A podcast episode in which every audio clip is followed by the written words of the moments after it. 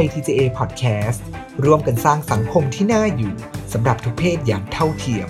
โดยมูลนิธิเครือข่ายเพื่อนกระเทยเพื่อสิทธิมนุษยชน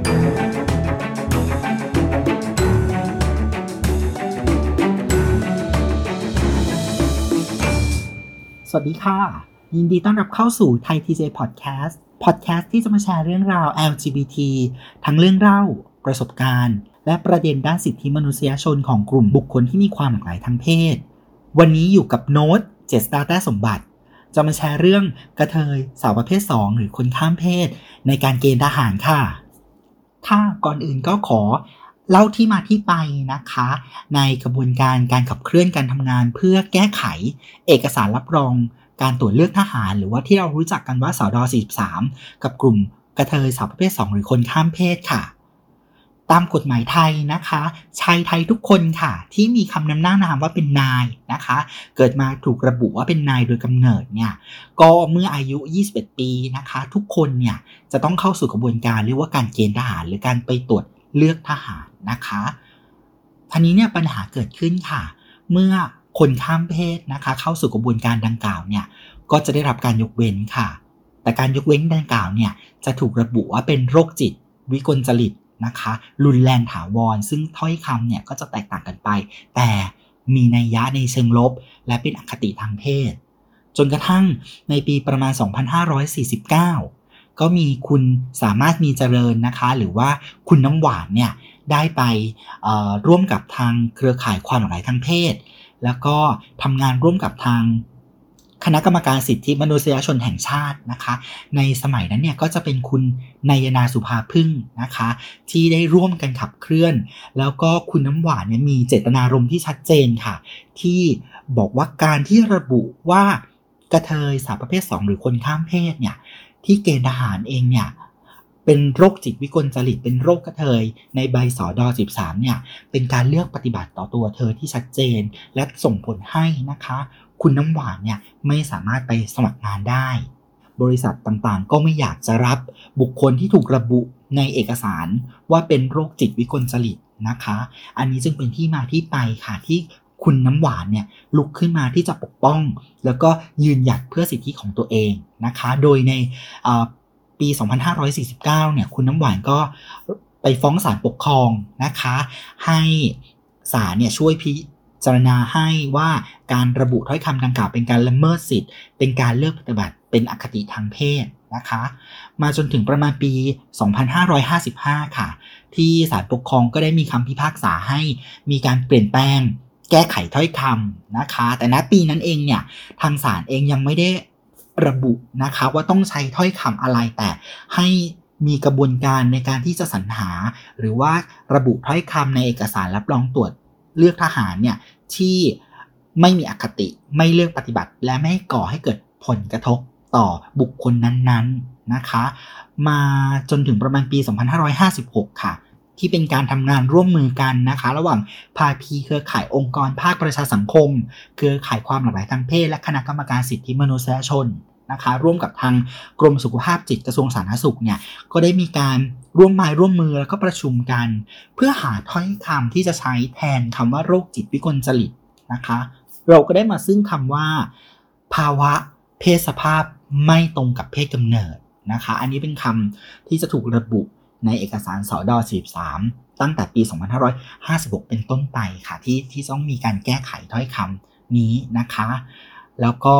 นี่แหละค่ะ เป็นที่มาที่ไปในกระบวนการขับเคลื่อนที่ค่อนข้างยาวนานเลยนะคะ ใช้ระยะเวลาในการที่จะยื่นฟ้องต่อศาลรอศาลพิพากษา พิพากษาเสร็จต้องมาทำงานต่อนะคะ ใช้เวลาประมาณ 6-7 ปีเลยค่ะค่ะก็สำหรับน้องๆที่จะเตรียมตัวไปเกณฑ์ทหารหรือว่าไปตรวจเลือกทหารนะคะ พี่อยากจะขอแนะนำเป็นการเตรียมตัว 3 ช่วงด้วยกันเลยค่ะ นั่นคือ ช่วงก่อนการเกณฑ์ทหารนะคะ ช่วงที่ 1 ช่วงที่ 2 คือช่วงระหว่างการเกณฑ์ทหาร และสุดท้ายช่วงที่3เนี่ยจะเป็นช่วงหลังการเกณฑ์ทหารเสร็จสิ้นนะคะ ก็จะแบ่งเป็น 3 ช่วงในการเตรียมตัวนะคะ แล้วเดี๋ยวเรามาฟังกันค่ะว่า แต่ละช่วงเนี่ยจะมีการเตรียมตัวเตรียมความพร้อมอย่างไรบ้างค่ะ ในช่วงก่อนการเกณฑ์ทหารนะคะ แน่นอนว่าเเราเนี่ยเมื่ออายุครบ 17ปีบริบูรณ์นะคะ ก็ต้องไปขึ้นทะเบียนทหารกองเกินนะคะที่สัสดีตามภูมิลำเนานะคะ ไม่ว่าจะเป็นสัสดีเขตสัสดีจังหวัดสัสดีอำเภอที่เราเกิดในที่นั้นนะคะ ก็ต้องไปขึ้นทะเบียนทหารก่อนนะคะ ตอนอายุ 17 ปีบริบูรณ์ ถ้าใครที่เกินกว่า 17 ปีแล้วนะคะ เกินกว่าอายุ 17 ปีแล้ว แต่ว่ายังไม่ได้ขึ้นทะเบียนทหารไม่ต้องตกใจ ให้ไปขึ้นทะเบียนทหารย้อนหลังได้ โดยเสียค่าปรับค่ะ ประมาณ 2-300 บาทไม่เกินนี้ค่ะ อย่าตกใจนะคะ ถ้ายังไม่ได้ขึ้นหลงลืมนะคะจำไม่ได้นะคะ ก็ให้ไปติดต่อที่สัสดีตามภูมิลำเนา แล้วก็ถ้ายังไม่ได้ขึ้นก็ขึ้นทะเบียนซะ แล้วก็เสียค่าปรับค่ะ พอเมื่ออายุ 20 ปีบริบูรณ์นะคะทีนี้เนี่ยเราก็จะได้รับ หมายเรียกเกณฑ์ทหารนะคะ ที่จะส่งไปตามภูมิลำเนาที่เราแจ้งไว้ในทะเบียนบ้านนะคะ อันนี้ก็ต้องเช็คให้ดีๆนะคะว่าพอเราอายุ 20 ปีปุ๊บเนี่ยเขาก็จะมีเหมือนกับหมายเรียกเกณฑ์ทหารโดยระบุว่าในปีถัดไปนะคะ ให้เราไปเกณฑ์ทหารในช่วงวันเวลาที่เท่าไหร่ เหมือนเดิม ถ้าใครยังไม่ได้หมายเรียกนะคะ อันนี้เนี่ยต้องติดต่อสอบถามไปที่สัสดีตามภูมิลำเนาเลยค่ะ ติดต่อไปที่สัสดีกลางก็ได้นะคะ เพื่อที่จะสอบถาม หรือว่าเพื่อที่จะติดตามว่า เอ๊ะ มีความคาดเคลื่อนไหมในการจัดส่งเอกสาร หรือมีการตกหล่นในการจัดส่งเอกสารของเราหรือเปล่า เพราะว่าในปีถัดไปเราต้องเข้าสู่กระบวนการการเกณฑ์ค่ะ อย่างที่บอกไปนะคะเมื่อเราอายุ 20 ปีเนี่ยเราก็จะมีหมายเรียกนะคะ ที่จะส่งมาที่บ้านของเราเองเนี่ย แน่นอนว่าเรามีระยะเวลาในการเตรียมตัวนะคะ ประมาณ 1 ปี ด้วยการก่อนที่จะเข้าสู่กระบวนการการเกณฑ์ทหารนะคะ ในปีถัดไป ดังนั้นเนี่ยสำหรับบุคคลที่เป็นกระเทยสาวประเภท 2 หรือคนข้ามเพศนะคะ จะได้รับการยกเว้นไม่ต้องเข้ารับราชการทหารนะคะ แต่การได้รับการยกเว้นจะมีเงื่อนไขนะคะ มีมีข้อปฏิบัตินะคะ สักเล็กน้อยนั่นคือ 1 คือคุณจะต้องมีการเปลี่ยนแปลง ร่างกายนะคะที่เห็นเด่นชัด ไม่ว่าจะเป็นการทำศัลยกรรมทรงอก การทำศัลยกรรมเปลี่ยนเพศ ที่เราเรียกง่ายๆคือการแปลงเพศนะคะ หรือว่าคนที่ยังไม่ได้ทำศัลยกรรมทรงอกหรือศัลยกรรมแปลงเพศเองก็ตามเนี่ยเพราะว่าตอนอายุ 21 ใช่ไหมคะ หลายคนก็ยังเรียนอยู่ หลายคนก็ยังเพิ่งเริ่มทำงานใหม่ๆนะคะ แน่นอนว่ายังไม่ได้มีทุนรอนทุนทรัพย์หรือว่าอาจจะไม่ต้องการที่จะเปลี่ยนแปลงร่างกาย แต่เราก็มีจิตใจ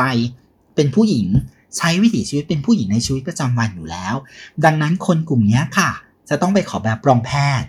ก่อนที่จะเข้าไปสู่การเกณฑ์ทหารนะคะ ซึ่งอันนี้เนี่ยจะแนะนำให้ตรวจสอบระยะเวลาที่โรงพยาบาลนะคะ แต่ละโรงพยาบาลเปิดในการตรวจเพื่อขอแบบรองแพทย์ในการเกณฑ์ทหาร ซึ่งในแต่ละปีเนี่ยก็จะมีกำหนดช่วงระยะเวลาที่เปิดตรวจเนี่ยแตกต่างกันไปนะคะ บางปีเนี่ยก็จะเริ่มประมาณตุลา จนถึงประมาณกลางเดือนกุมภาอันนี้เนี่ยเป็นหน้าที่เรานะคะ ที่เราต้องตรวจสอบว่าเออแต่ละโรงพยาบาลเนี่ยเขาเปิดรับตรวจนะคะ ที่จะตรวจสุขภาพเพื่อใช้ในการเกณฑ์ทหารเมื่อไหร่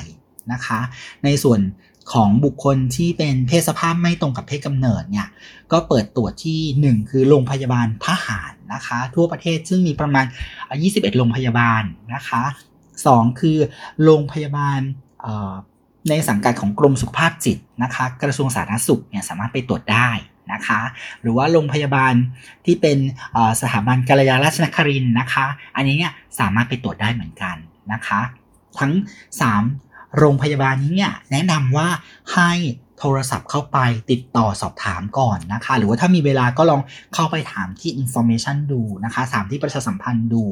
ว่าเขาเนี่ยเปิดตรวจแล้วหรือยังนะคะ เพื่อเราจะได้เตรียมตัวไปค่ะ ก่อนที่จะไปโรงพยาบาลเนี่ยต้องแนะนำว่า1คือเราต้องเตรียมเอกสารไปด้วยนะคะ เอกสารก็จะมีหมายเรียกการเกณฑ์ทหารนะคะสำเนาบัตรประชาชนนะคะบัตรประชาชนตัวจริงด้วยที่ต้องเตรียมไปนะคะ นอกเหนือจากนั้นเองเนี่ยอาจจะติดทะเบียนบ้านนะคะสำเนาทะเบียนบ้านติดตัวไปด้วยนะคะ ที่เป็นเอกสารสำคัญแสดงว่าเรามีภูมิลำเนาอยู่ที่นั่นนะคะ ไม่จำเป็นนะคะ จะต้องไปตรวจตามโรงพยาบาลตามภูมิลำเนาที่เราเกิดนะคะ อย่างเช่น เราเกิดที่จังหวัดอุบลราชธานี สามารถตรวจที่กรุงเทพได้ค่ะนะคะ ใกล้โรงพยาบาลไหน ไปตรวจที่โรงพยาบาลนั้นได้เลยค่ะ เอาที่เราสะดวกนะคะ ไม่จำเป็นว่าเกิดที่อุบลหมายเลขเกณฑ์ทหารเกณฑ์ที่อุบลจะต้องไปโรงพยาบาลที่อุบลไหมไม่จำเป็นนะคะโรงพยาบาลทั่วประเทศตรวจได้ค่ะ แต่ให้เช็คให้ชัวร์ว่าเขา เปิดตรวจแล้วหรือยังนะคะเขาเปิดตรวจวันไหนบ้าง ต้องบอกว่าการตรวจในแผนกของจิตเวชเองเนี่ยจะไม่ได้เปิดทุกวันนะคะ เท่าที่ทราบเนี่ยบางทีเนี่ยในสัปดาห์เนี่ยจะเปิดประมาณ 2-3 วัน แล้วก็จะเปิดเป็นช่วงเวลาด้วยนะคะ ดังนั้นเนี่ยต้องตรวจสอบข้อมูลให้แน่ใจนะคะ เพื่อจะได้ไม่เสียเวลาที่จะไปค่ะ กระบวนการในการตรวจมีอะไรบ้างนะคะ ก็คือจะต้องพบกับ คุณหมอที่เป็นจิตแพทย์นะคะ เพื่อจะพูดคุยสอบถาม บางคนอาจจะได้ทำแบบทดสอบทางด้านจิตวิทยานะคะ แบบทดสอบจิตเวชด้วยเหมือนกันนะคะ อันนี้แล้วแต่บุคคล ระยะเวลาเนี่ยยังต่ำๆเลยนะคะ ที่จะต้องไปเนี่ยคุณหมอจะนัดประมาณ 2-3 ครั้ง ขึ้นอยู่กับปริมาณคิวนะคะ ใน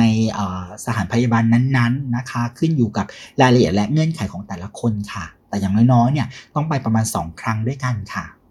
ค่าใช้จ่ายในการตรวจรักษานะคะ ในการตรวจเพื่อขอใบรับรองแพทย์เนี่ยก็มีตั้งแต่ประมาณ 200 บาทนะคะ จนถึงประมาณ 800 บาท แต่ทั้งหมดทั้งมวลเนี่ยก็จะไม่เกิน 1,000 บาทค่ะ ที่จะเป็นค่ารักษาซึ่งขึ้นอยู่กับแต่ละบุคคลค่ะ เพราะว่า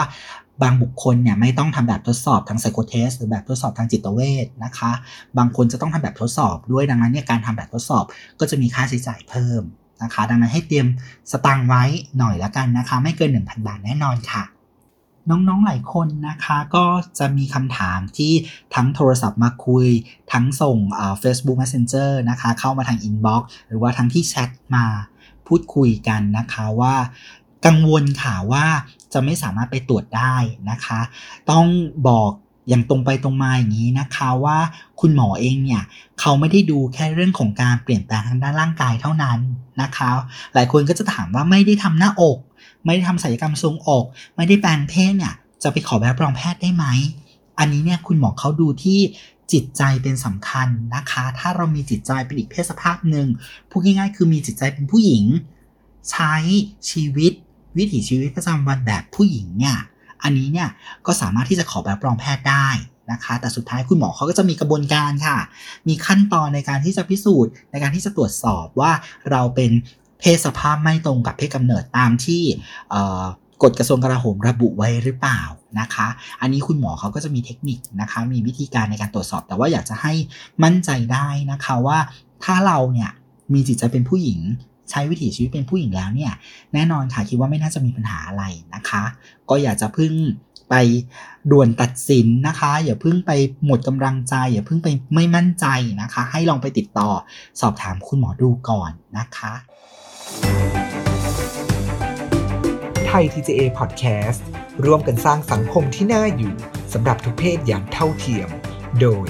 มูลนิธิเครือข่ายเพื่อนกระเทยเพื่อสิทธิมนุษยชน